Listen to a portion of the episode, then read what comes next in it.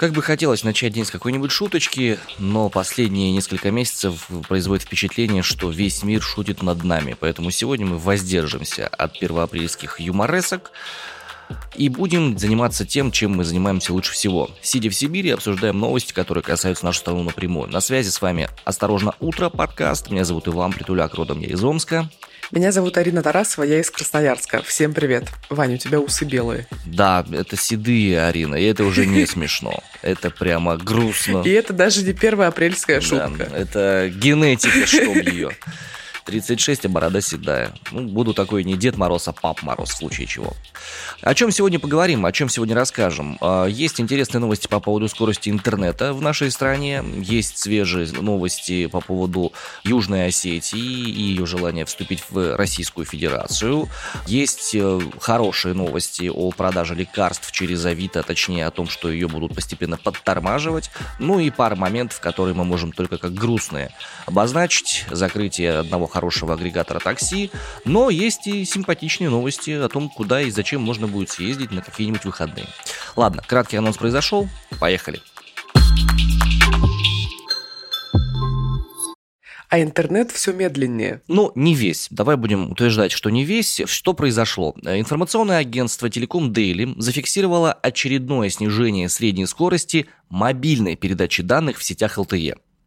Э, с момента их запуска в России в 2011-2012 годах. Это к слову о том, что, кажется, мы снова возвращаемся к 3G, а то и к 2G. А даже, может быть, не к 2G, а может быть, даже и голубями будем наконец-то себе смс пересылать. Не зря у меня голубятня во дворе стоит, наконец-то пригодится. Твоя? А, нет, нет, нет, какая-то наш старая еще советских времен. В ноябре 2021 года, по данным агентства, мобильный интернет большой четверки операторов, скорость его была в среднем 21,7 мегабайта в секунду. В феврале 2022 года этот показатель снизился до 21 мегабайта в секунду ровно. Считается, что причина этого в увеличении трафика на сеть, но есть еще интересная информация по этому поводу от самих э, исследователей. Генеральный директор Телеком Дели Денис Кусков говорит буквально следующее. Э, часть инфраструктуры прошлых поколений выводится из эксплуатации. Остальное оборудование нуждается в постоянной модернизации. Значительное количество интернет-инфраструктуры построено на использовании оборудования Nokia, Ericsson и так далее. Nokia 3310, я надеюсь. Нет, нет, нет, не забывай. Нет, во-первых, Nokia 3310 это в принципе в центре России в землю вкопан где-то и раздает интернет да. всем. Это понятно. Как молот Тора. В каждом крупном городе действительно есть своя Nokia 3310, как такая большая Wi-Fi вышка. Вот от нее и идет сигнал на все телефончики айфоны вот эти ваши. Нет. Да, ну, смех смехом, но на самом деле а, именно оборудование, отвечающее за передачу сигнала, делают как раз шведы. И, а, учитывая, что в Швеции сейчас есть серьезные нюансы в политических взаимоотношениях и в санкционном порядке все это дело происходит, а, будет ли возможность добыть новое оборудование для увеличения, скажем, этой самой нагрузки на сети, неизвестно. Серый импорт, может быть, что-нибудь и исправит, но в реальности официальных оснований для подобного рода действий, увы, нет. В более выигрышном положении находится сеть сети, которые построены на оборудовании китайского Huawei. Там, скорее всего, оборудование будет поставляться и далее, но цена его также вырастет. В общем, по мнению гендиректора Телеком Дели Дениса Кускова, в дальнейшем скорость мобильного интернета в России будет продолжать падать. Ты знаешь, на самом деле не очень важно, как будто будет ли падать э, скорость мобильного интернета, потому что скоро может интернета не стать, потому что сотовые операторы в России начали отказываться от безлимитных тарифов. Вот, например, Йота полностью отказалась от безлимитных тарифов в своей линейке. При этом, если клиент подключился к Йоте до 24 марта, на его линейке безлимитный интернет останется доступным даже при смене пакета минут или подключении безлимитных мобильных приложений. То есть новые абоненты Йоты безлимитный интернет получить не смогут. Те, кто подключается к Теле2 в тарифе премиум, ограничили мобильный интернет до 60 гигабайт. Раньше интернет в рамках тарифа был безлимитным. В пресс-службе Билайна также сообщили, что в линейке тарифов для корпоративных клиентов не осталось безлимитных тарифов для новых подключений. В МТС заявили, что оператор не собирается отказываться от безлимитных тарифов в архивной линейке, но новые тарифы э, с безлимитом уже будет невозможно подключить, а в Мегафоне вовсе отказались от комментариев. Так что как будто не осталось возможности теперь новым абонентам вкусить вкусить возможности безлимитного интернета. Особенно печально это в тех местах, где нет наземного интернета, каких-нибудь горных районах, Алтая горного, например, где только мобильный интернет есть, и то не везде, и то если только на сосну залезть. И, конечно, сокращение там этого безлимита, оно, ну, очень-очень может плохо повлиять. Причем не просто на возможность смотреть какой-нибудь там Netflix или там на YouTube видосики глядеть. Нет. Но учитывая, что всякие, знаешь, терминалы по оплате чего-нибудь работают как раз э, с мобильным интернетом, э, всякие там платежные системки и все остальное. Вот если к этому доступа не будет в дальних районах, вот тогда начнутся сложности и нюансы. И вместо желаемого развития экономической структуры в регионах мы получим нежелаемый коллапс пусть не очень сильный, но чем меньше связи между сегментами, тем хуже работает система, к сожалению. И вновь к международным новостям. МИД Грузии назвал неприемлемыми разговоры о референдуме в Южной Осетии. В Тбилиси сказали, что если референдум такой состоится, то он не будет иметь юридической силы. Что мы имеем в виду? Грузинский вице-премьер, глава МИДа Давид Залкалиани сообщил civil.g, это сайт такой грузинский, о том, что Грузия не считает допустимыми разговоры о проведении референдума о вхождении Южной Осетии в состав России, поскольку территория сейчас России оккупирована. Фактически конец цитаты. По словам Залкалиани, в таких условиях итоги референдума не будут иметь никакой юридической силы, и он добавил, что многие жители региона просто взяли и уехали. Залкалиани категорически против втягивания Грузии в провокации и повторений последствий конфликта, которые имели место быть в 2008 году между Россией и Грузией. По словам Залкалиани, Грузия не намерена применять силу, чтобы восстанавливать территориальную целостность и остается сторонницей мирной деоккупации. Напомню, какая история была в восьмом году. Россия признала независимость Абхазии и Южной Осетии 26 августа 2008 года. Указ был подписан Дмитрием Медведевым, тогдашним президентом. После чего Грузия разорвала дипломатические отношения с Москвой и считает, что регионы эти оккупированы Российской Федерацией. Собственно, если вы не помните, а откуда начались разговоры по поводу Южной Осетии и чего она вообще в составе России забыла, напомним. Анатолий Бибилов, глава Республики Южная Осетия, сказал, что необходимо бы провести референдум о вхождении в состав России, потому что это стратегическая цель республики и чаяние народа, поскольку сейчас осетинский народ разделен и объединиться может только в рамках Российской Федерации. Кроме того, он допускает объединение Южной и Северной Осетии в составе России, потому что есть юридические процедуры, которые позволяют субъектам федерации сливаться. Но сначала нужно попасть в состав России, а потом уже соединиться внутри. Ну, объединение с Северной Осетией, конечно, совсем чудеса. Ну, смотри, нет, с точки зрения юридической, если Южная Осетия... Нет, я не, не с юридической точки а зрения в принципе, говорю, да? не в целом. Ну, мне просто печалит, что, судя по всему, еще минус одна страна для релокации будет спустя какое-то время, если эти ну, разговорчики подожди, продолжатся. Панику, панику нагонять. Да какую панику? Знаешь, сейчас это не паника. Как помнишь, кто-то сказал, что правы были городские сумасшедшие? Шульман, по-моему, сказал. А что? Уже. Надо прислушиваться к голосу разума. Если вы захотите продавать лекарства на Авито, то это может грозить уголовным делом в перспективе, об этом заявил Минздрав. Продажа лекарств через онлайн-маркеты, включая Авито, является незаконной. Тем, кто ею занимается, грозит уголовная ответственность. Об этом сообщил замминистра здравоохранения России Сергей Глаголев. Что именно он сказал?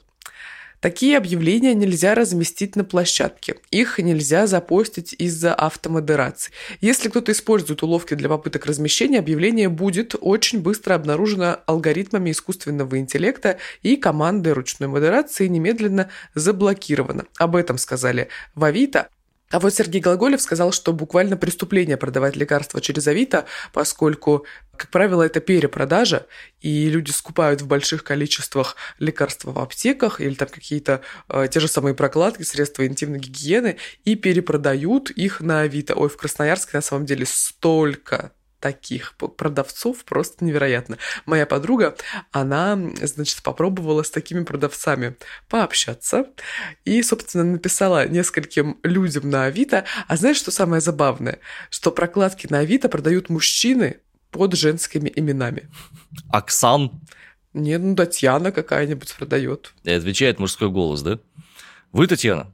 Да, здравствуйте, я Татьяна, да, да, да, я уже полчаса как Татьяна. Понятненько. Ну, короче, это действительно очень странно, э, что касается прокладок. Это выглядит как какое-то наживание на каких-то необходимостях буквально. Крысятничество это, крысятничество. Ну да. Что забавно, одна такая Татьяна ответила вот, собственно, моей знакомой. Моя знакомая написала не, не очень такой лестный комментарий, сообщение. Говорит, да, в общем, ну, поругала его, что он так делает. И Татьяна, значит, пишет. Ну вот, когда не сможете купить в магазине все необходимое, вы же ко мне прибежите, а я вам не продам. Ах, жалко, нельзя матом ругаться у нас в подкасте. Очень несибирское поведение. Очень несибирское. Нельзя так.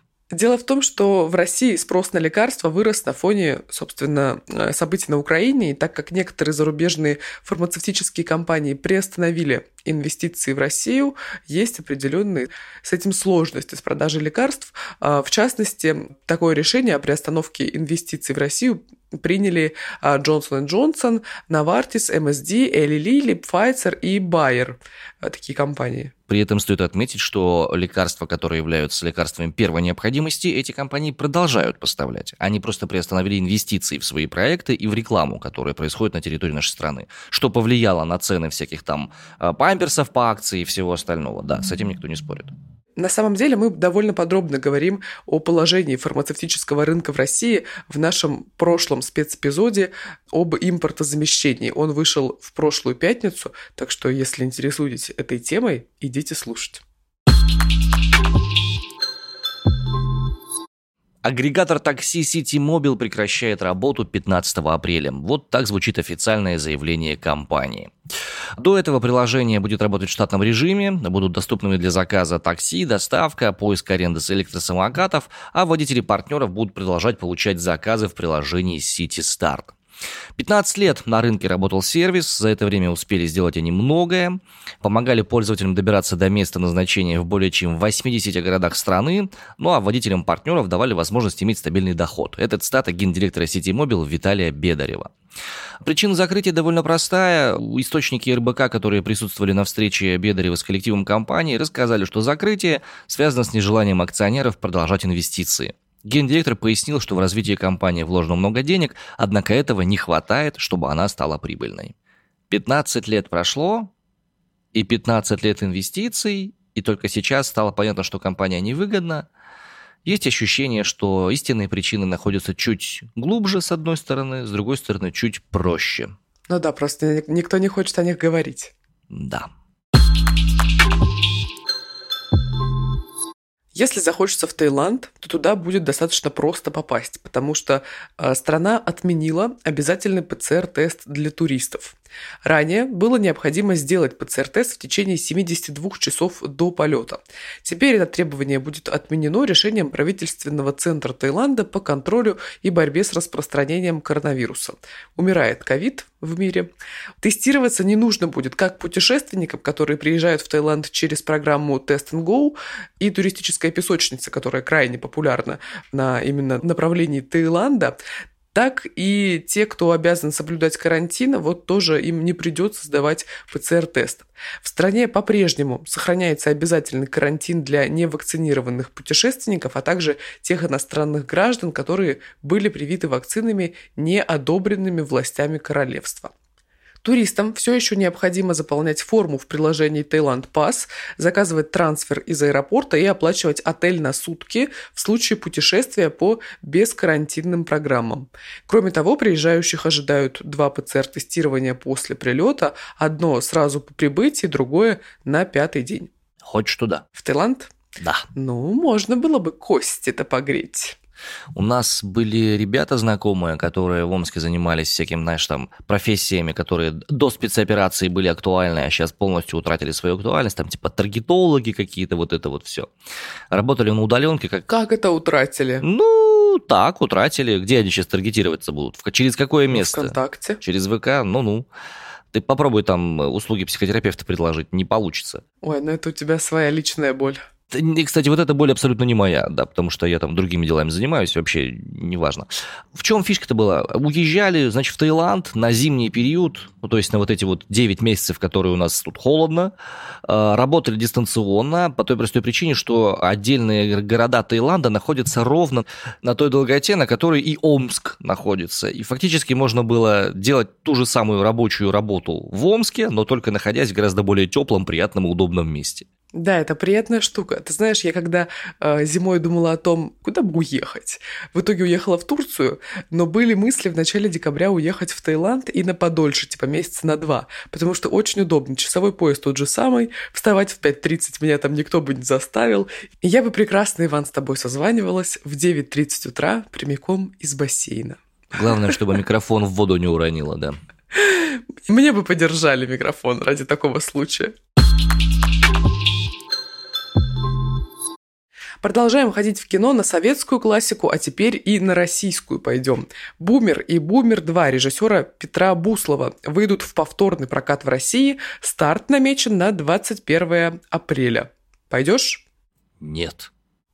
Почему? Ой, как же так сказать-то в двух словах? У меня отчим был из э, похожих кругов. Мгм. Я насмотрелся. Мгм. Мне больше не интересно. Ну, а на советское что-нибудь? Советские фильмы все равно к 9 мая будут показывать всякие разные. Я думаю, что я с семьей посмотрю. В бой идут одни старики. Ну, идеи смотри, конечно, для них жестковато будет. Самый страшный фильм про войну, который когда-либо вообще мог, мог вообще появиться. Но посмотрим со временем, думаю, парни это мои смогут тоже посмотреть.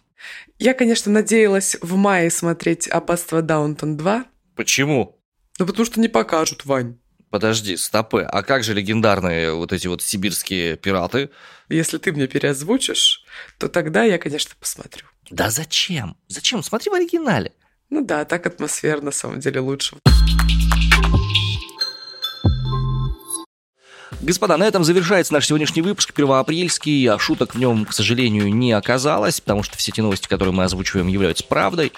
Если вы хотите поднять себе настроение, можете в комментарии к нашему подкасту обозначить какие-нибудь приколюхи, которые с вами сегодня произошли, или которые вы бы хотели, чтобы произошли с вами сегодня, или ваши самые топовые вообще розыгрыши на 1 апреля, которые, в принципе, существовали в вашей жизни, но это все по желанию. Нам нужен просто парад анекдотов в комментариях. Анекдоты с седой бородой. Ну, можно без бороды.